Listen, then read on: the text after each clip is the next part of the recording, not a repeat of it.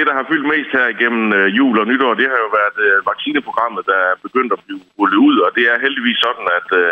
at langt de fleste af vores beboere på plejehjemmene, de er blevet vaccineret første gang, og de sidste, de bliver det i løbet af den her uge. Så det er jo sådan set øh, en glædelig øh, nyhed. Øh, det, der er knap så heldigt, er, at øh, der faktisk øh, jo desværre er kommet coronasmitte ind på nogle af vores plejehjem, og det er der jo typisk kommet, fordi der er nogle ældre, der har været hjemme og fejret jul med familien, hvor der så der uheldigvis har været en anden, et andet familiemedlem, der har været smittet, og så har de jo fået smittet de ældre, og desværre også i nogle tilfælde har de ældre smittet nogle af de andre beboere på plejehjemmene. Så det er faktisk øh, ret alvorligt, øh, øh, hvor der på i hvert fald fire Esbjerg Kommunes plejehjem nu har været coronasmitte her inden for de sidste dage. Så det forsøger vi jo at gøre alt, hvad vi kan for at få de beboere isoleret, og også personalet, der jo også nogle gange er blevet smittet, inden man vidste, at beboeren havde det,